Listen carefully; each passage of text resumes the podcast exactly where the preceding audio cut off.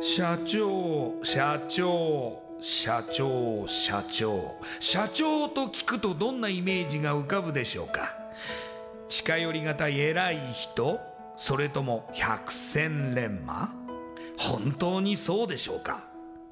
社長は会社の顔。多くの責任と悩みを抱えながらどんな時でも毅然としていなければならない。それが社長です。輝いて見えても順風満帆に見えても過去には人には言えない。いやできることなら言いたくない恥ずかしい失敗や挫折しょっぱい話があるんです。社長チップスの塩味はまさにそんな社長たちの汗と涙の塩味。そう。社長は別名 CEO なのですから。この番組ではそんな社長たちのしょっぱい話をあなたのビジネスや仕事に生かしてもらいたい。将来社長を志す人たちに希望を届けたい。という思いのもとさまざまな業種の社長インタビューを紹介していきます。エスプライドプレゼンツ日本の底力。社長チップスラジオ。この番組は株式会社エスプライドの提供でお送りします。社長チップスってなんだろう？辞書で調べてみた。社長のカード付きポテトチップスで他の参加社長とのネットワーク作りにもなりメディア露出の PR 戦略も伝授？どういうこと？日本の底力社長チップスエスプライドプレゼンツ。日本の底力。社長チップスラジオ。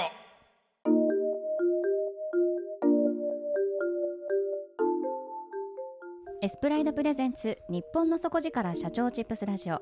こんばんは。社長応援ナビゲーターの西川真理子です。今夜のゲストは。税理士法人。IU コンサルティング。代表。岩永優さんです。岩永代表よろしくお願いします。よろしくお願いいたしますではまずはじめに私の方から、えー、岩永さんのプロフィールご紹介させてください。岩永さんは1983年長崎県のお生まれです。西南学院大学経済学部をご卒業、えー、26歳で税理士資格を取得。九州の中堅税理士法人に勤務後国内大手の税理士法人福岡事務所設立に参画されます。そして2013年岩永優税理士事務所として独立され2015年税理士法人 IU コンサルティングに改組し法人化。そして2019年今年ですね株式会社 IU コンサルティンググループ。株式会社 IU 未来デザイン IU 公認会計士事務所を設立されグループ化を進めていらっしゃいます。高付加価値サービスの創造提供を理念に掲げ300社を超える中堅中小企業の事業承継サポートを提案実行。IU コンサルティンググループの代表として日本一の資産税総合ファームを目指す傍ら金融機関やコンサルティング会社主催の相続事業承継セミナーそして税理士向けセミナーも多数行うなど業界活性化のため全国各地で活躍されています。それではこの後岩永さんの汗と涙の塩味エピソードに迫っていきましょう。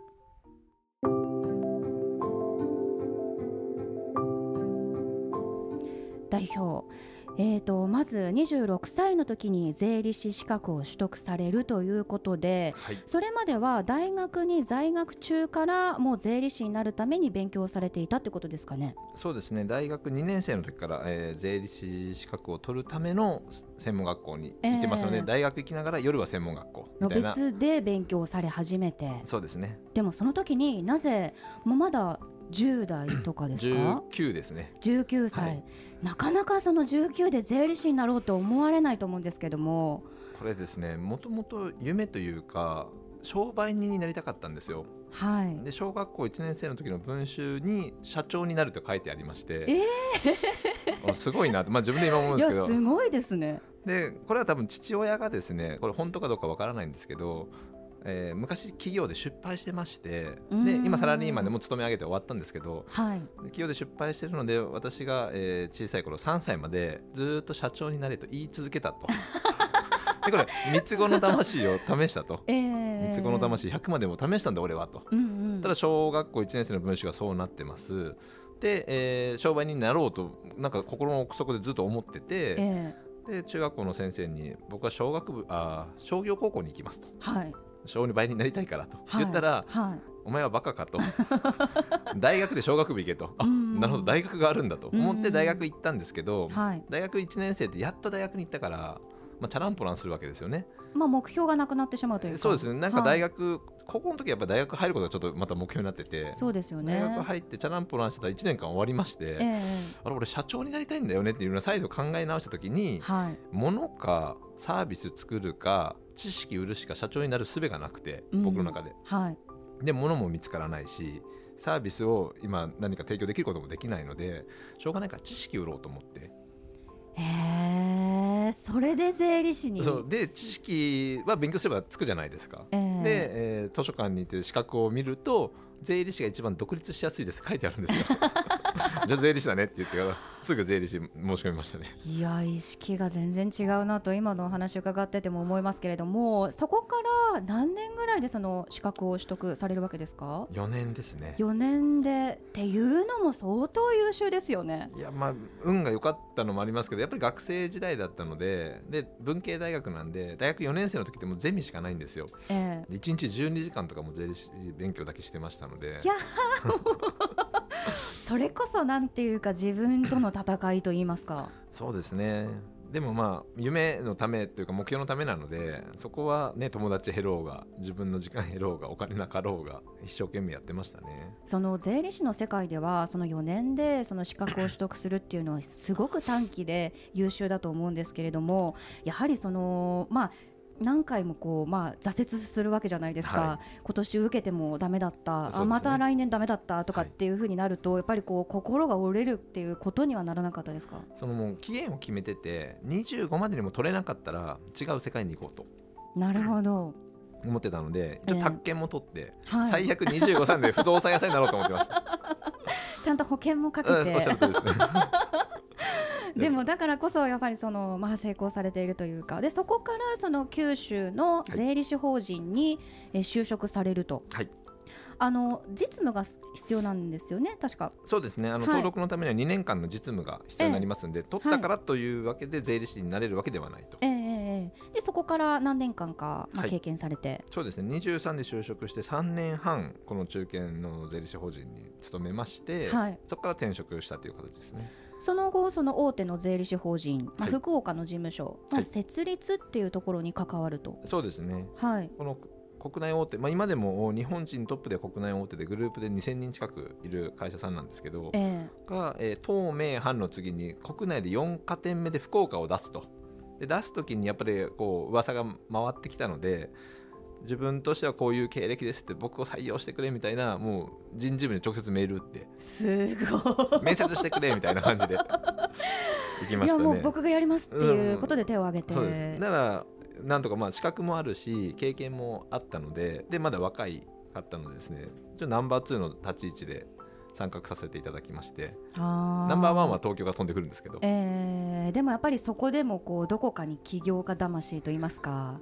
まあやっぱ経験ですよね。この大手って何をやってるんだろうとかうん。やっぱ中堅って言っても30人ぐらいの事務所ではい。私がこの転職した時グループも1000人ぐらいの時ですからレベルが違うので、はい。やっぱりいろんな経験をしないと僕ら知識を生きていけないなということで経験のために行きましたね。あの税理士としてその扱う案件にもいろいろあると思うんですけども、そのその時にこう中心的に岩永さんが関わっていた案件とかその、まあ、専門とかっていうのはあるんですか、九州の中堅税理士法人の時はもう本当に純粋な顧問業だったのでええ。一般的なえー会社さんだったりい医療法人だったり学校法人だったりもう通常毎月お伺いして今月の決算審査表これです売上これです利益これですって今後どうやって成長しますみたいな話しかしてないんですよ。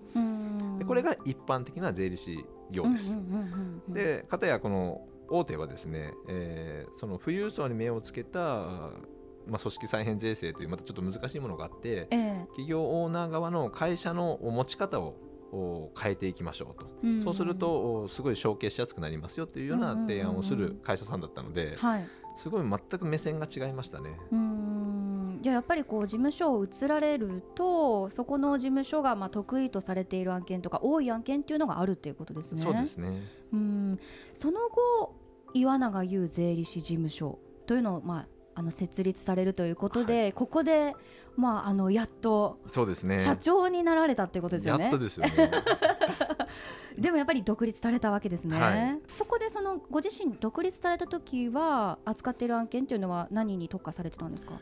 最初はですねあの本当これお恥ずかしい話なんですけど独立することが目標だったので独立した瞬間に燃え尽きたんですよ、なるほど。で4月1日で独立したんですけど4月すごいふわふわしててでもパートさんも2人雇ってたので売上20万に対して経費100万ではい、マイナス80万スタートではい。借入金がどんどん減っていくわけで、はい。頑張ろうと思って、まあ、5月から頑張って今があるんですけど、えあのーもう何でもやってたんですけど最初はやっぱり顧問が多かったですね。うん通常の顧問業務っていうのがやっぱ若くして独立したら若い経営者の人たちが頼ってきてくれてそういうお客さんが増えてってはいましたね。うんそこでその地盤を固めていってそうですね。今のそのグループ化っていうところにあのつながると思うんですけども今はその2015年に法人化されて、はい。IU コンサルティングになってからは、はい。その IU コンサルティンググループとはい。いうことでいくつかの会社を、まあ、設立されていますけれども、はい。まあ、そうなってくると、まあ、組織が、まあ、あの独立された時とは全然規模感としては変わってくるわけですよね。そうですね今グループで全員50名ぐらいいますけど、はいで税理士が14名はい会計士2名ということで、まあ、資格者はね個性が強いですから まあちちっちゃい時はみんなでまっすぐ進むぞっていうのが、まあ、今も大きな方向も間違ってはないんですけどやっぱりいろんな人の思いがありますのでこの組織化っていうのがね難しいなって思いながら今やってます。はい、今はその300社を超えるその中小企業の事業承継サポートっていうのをやってらっしゃるということなんですけど、はい。あのどういう、まあ、その相談事とかそれからどういう強みっていうものを持ってらっしゃるんですか、やっぱりあの創業の方例えば2代目3代目の方だともう自分が会社を継いできたので、はい。結構継がせ方って分かってらっしゃるんですけど、ええ。創業社長って自分で作り上げてきたのでどうこの事務所とかまあ会社を例えばまあ息子さんに継がせていいのかが分かってないんですね。うんだからいつどのように何をっていうのを決めていかないといけないので、はい。そもそも本当後継者いますかっていう話で人は絶対になくなるんですよ。ではい。も会社は永続できるんですよ、はい。それをきちっとまず理解はしていただかないといけないと、うんうんうん。死ぬまで現役という方もいらっしゃるんですけど、はい。でそれだと周りが困りますというところでどうやってこの会社を継続することを考えますかという本当に創業者の方のヒアリングから始めて、うん。どうやったらみんながうまく幸せにできますかというところを、まずは思いから聞かせていただいて、はい。で誰にということいつと誰にが決まれば我々が手法をいろいろ持ってますのでその手法をいろいろご提案差し上げて、えー円滑に承継していただくというサポートですね。ただその本当にその今後継者がいないといはう会社が多くなってきていると思うので、事業承継が複雑になってきているとは思うんですけど。そうですね。昔はね8割親族内承継だったんですよ。で、はい。今はもうやっぱり6割でもまだ6割。うんうんうん。で残り3割ぐらいが M&A という企業買収ですね。はい。でまあいい買収もありますしもちろん敵対的買収もあるかもしれません。で、えもう1割がですね企業の取締役とか部長の人たちに買ってもらうっていうええー。MBO というマネジメントバイアウトというものがありますここも少なからず増えてはきています。なるほど、まあ、その親族っていうところの選択肢より広げたところで、はい。い、かにその、まあ、自分のその会社を、まあ、承継してくれる人をあの探すのかっていうところではそういう、まあ、あのそんなタイミングからの相談も増えてきそうですけどね。やっぱね増えてきてましてそれこそあのエスプライドさんがやってる、ええ。あの学生さんとか社長さんをつなぐのってはい、すごい良くて、はい。学生ベンチャーってあるじゃないですか、はい。学生ベンチャーをお今起業既存の中小企業で後継者がいないところとかとマッチングしていくとすごいね跳ねると思うんですよ。うん。まあ、日本人って01作るのはその技術者とかアイディアマンしかできないんですけど1から10作るのって結構得意な人種なんではい。もともとある技術を学生ベンチャーたちがこう使っていけばうもっんとね日本って強くなるんじゃないかとはこの間あの西川あ社長とも話しまのしたけど、チャーミングチェアマンズクラブのツアーですよね。そうですね。あの本当にその通りでやっぱこう今までこう継続されてきている会社っていうだけですごいことじゃないですか。それがそのやっぱこう創業者なりその経営者がいなくなることで終わってしまうのはとてももったいないし、それをなんか若い世代が新たに受け継ぐことではいまたちょっと違う、あのこの時代に合った会社に生まれ変わるといいますうんか、いいところを残しながら新しいものに生まれ変わるっていうところでのそのお手伝いができるっていうんうんううん。ところですよね。そうですね。そのやっぱりマッチングの中で我々がいろんな手法とか、はい。無駄に税金払わないようにとか、はい、そういうことはやっぱサポートしていきたいなと思ってますんですごいこのなんでしょう全国ツアーっていうのはね、うん。非常に楽しいなと思ってますけど。あのーそのああいうコンサルティンググループさんも全国に拠点があるんですよね。はいどこに、えー、と拠点をお持ちでしたか？今ですね東京はい。と埼玉で、えー福岡北九州広島と。まあちょっと西日本の方が多いんですけれども、はい。あの5拠点で営業しています。まあ、拠点数も増やせば税理士も増やさないといけないし、はい。各地域のその競争力も上げないといけないしっていうところでは組織化っていうものその大変さっていうところもあると思うんですけどその今のその一番のこう悩みというか課題困っていることっていうのはどういうところがあるんですか？あの創業当時はすごいやっぱ思いがあってあのコアメンバーだったので、はい。みんなあって言えばうんっていうあうんの呼吸で進めていったのが、この人数になってくるとやっぱり直接僕と話さないメンバーも増えてきてそしたら部長とかマネージャーたちの意図になってくるんですね。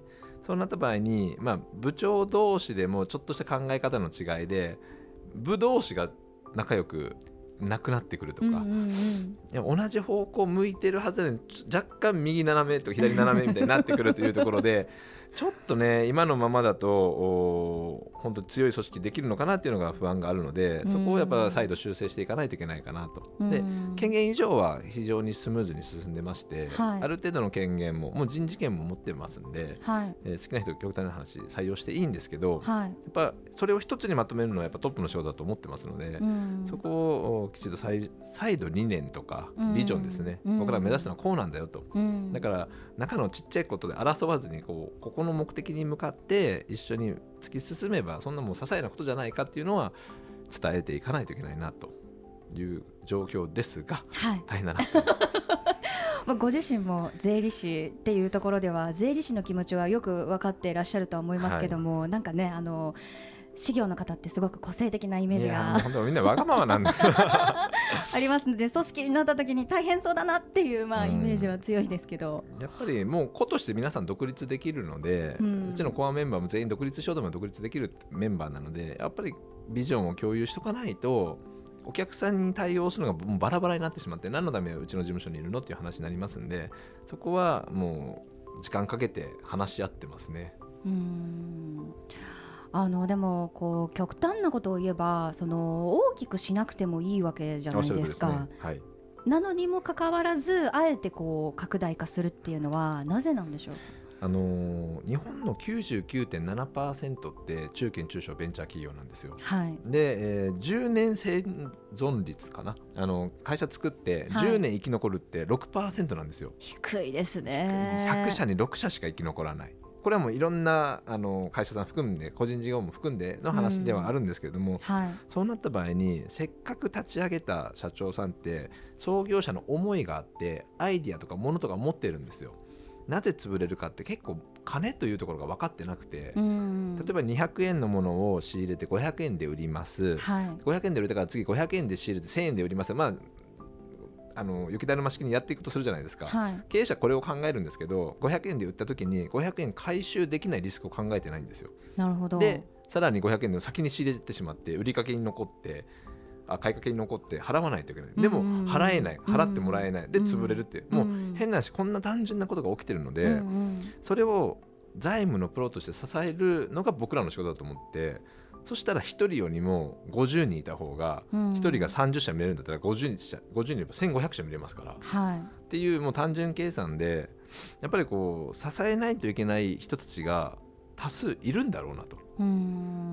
でいっぱい支えると日本の力がやっぱ強くなるじゃないですか。で特に福岡もやっぱ地方なのでまずは福岡を元気にしてやっぱりうん。強いては中小企業元気になると日本って絶対元気になりますし、うん。雇用も生まれますし、うん。若者だっていや日本の中堅中小ベンチャー捨てたもんじゃない。なんかベンチャーだけがもてはやされてて、うん。いや中堅中小だってすごいいいもの持ってんだよっていうのをやっぱ知ってほしいなっていうのでやっぱちゃんと永続して成長させたいという思いで、うんまあ、グループ化して、うん。えーそれを広めていきたいなと思いますね。うーん。あのその税理士さんに、まあ、そうなってくると例えばその、まあ、知識があるっていうこと以外にもコミュニケーション力だったりとか、はいなんかすごくそういういろんな能力がこれから必要になってくる可能性を今感じたんですけどはいも、、すごいおっしゃる通りで はい。あの能力はもうインターネットで大体カバーできちゃうんで、はい。どちらかというとこれからコミュニケーション能力の方だと思いますもううん。先生家業じゃなくてうん。サービス業なので、うん。なので我々ももう税理士はいっぱい社内にいるんで2020年から新卒採用を取り始めましてはい。ライバルは銀行とか証券とか商社に行きたい人たちと並べて税理士法人来ませんかと。なるほど。でもう税理士資格じゃなくてそういう思いを継いで財務コンサルティングでやれば税理士の資格いらないので、えまあ、コミュ力高く、あの社長の思いを組んでうん。で提案できるような人材になりましょうよということで、うん。今進めてます、なんか随分とその税理士というイメージから、はなんかこう離れているというか。う税理士は僕はやめていいと思ってますんで でもそのぐらいのこうやっぱこうなんていうんですかね事業をこうに限定するものではなくって、はい。なんか企業と同じ、まあそのスピード感だったり気持ち感っていうところで歩んでいくっていう能力も今はもう必要になってるっていうことですね。じゃないとやっぱりもう AI とか RPA がすごい発達してて、はい。昔は電卓もなくてはい。そろばんだったじゃないですか、で手書きだったのが、もう今ピッてスキャン取ればできるわけですよ、うん。人の力って相当数いらなくなってきてるのでやっぱりその一緒にサポートできるとか歩み寄っていく能力がこれからの事業にはねどの事業もそうだと思いますけど必要だなと思ってますそういう意味ではその今までのその税理士さんがこう各地にいたと思うんですけども、その個人事業主みたいな方たちがいらっしゃると思うんですけども、そういうところとも連携できるんですか？そうですね我々は今あの税理士との提携も進めてましてまだ少ないですけど全国で100ぐらいの税理士事務所さんと提携させていただいててもともとその税理士事務所さんが、まあ、町の町医者みたいな形でホームドクターみたいな形で企業の申告だったり決算だったり節税対策を考えるとはい。で、えーこれからどう承継していくかとか、えーどうやったらあのもっと活性化できるかとかそういうところを我々と提携してうん我々のノウハウを使っていただいて、まあ、地域を活性化するというところで、うんうんうんえー提携はどんどん広めていってます。うーん。まあその少なからずそのまあ今のグループから独立される方も出てくるかもしれませんし、ね。あの他であのーまあ起業したいっていうまあ広いまあ起業家に向けて、うんうん。まあアドバイスやメッセージを送るとしたら何て送りますか？はい、私も全く何もないところから今のうんできてますのでやっぱりこうまずは自分のためにあの頑張りましょうというのが一番でで努力は実ると思ってますでただ努力の方向性さえ間違わなければというこれ限定付きなんですけどで時間軸を決めて努力をすれば努力の方向性をちゃんと見直しすれば自分ができやりたいことが必ず実るのでそれはやっぱ諦めないことですよね。うんで時間軸を絶対決めることです。いつか社長になりたい人はいつでもなれませんので、はいはいい、つまでになりたいいつまでにこれをするで仮にそれがクリアできなければ努力の方向性がそれでも正解だったらまた違う道を考えないといけないんですよ。もうこだわらないやっぱりそこでこう自分の覚悟を決めるってことですよね。そうですねうん目標を決めれば動き出せるじゃないですか、はい。でも時間がない目標はただの夢なんで見てて終わるのでやっぱり夢を目標に切り下げるという行為をしないと実現ができないかなと思ってます今夜のゲストは税理士法人 IU コンサルティング代表岩永優さんでした。ありがとうございました。ありがとうございました。インパクトのある PR がしたいけどどうしたらいいのか。採用の時学生の印象に残せるようなものがあればな。社長同士のつながりを作りたいんですけど。社長さん悩んでいませんか？その悩み解決しましょう。日本の底力社長チップス